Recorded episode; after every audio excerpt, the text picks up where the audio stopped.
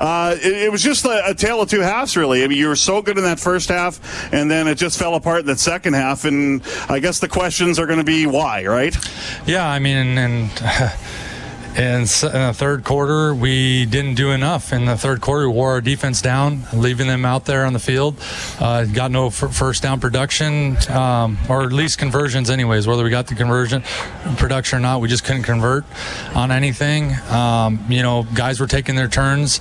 Um, I didn't do a good enough job changing our protections um, to get us some movement, uh, screens, something to change it up for their pass la- or Mike's launch points and things like that. And we just just didn't do enough. And then we, you know, fourth quarter still comes down to where we still have a chance at the end, and you know, just don't make it happen.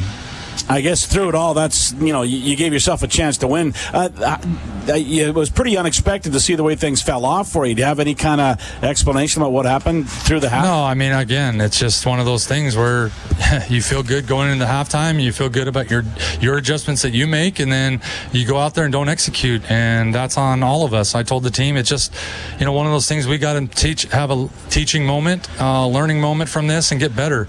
Um, you know, we just didn't do enough altogether, you know. And again, I'm the head coach, and I, I, take the blame. I'm the offense coordinator. I need to call better plays and get us into some different position situations, um, you know, so that we can execute. And we obviously just couldn't get her done, and uh, it's it sucks.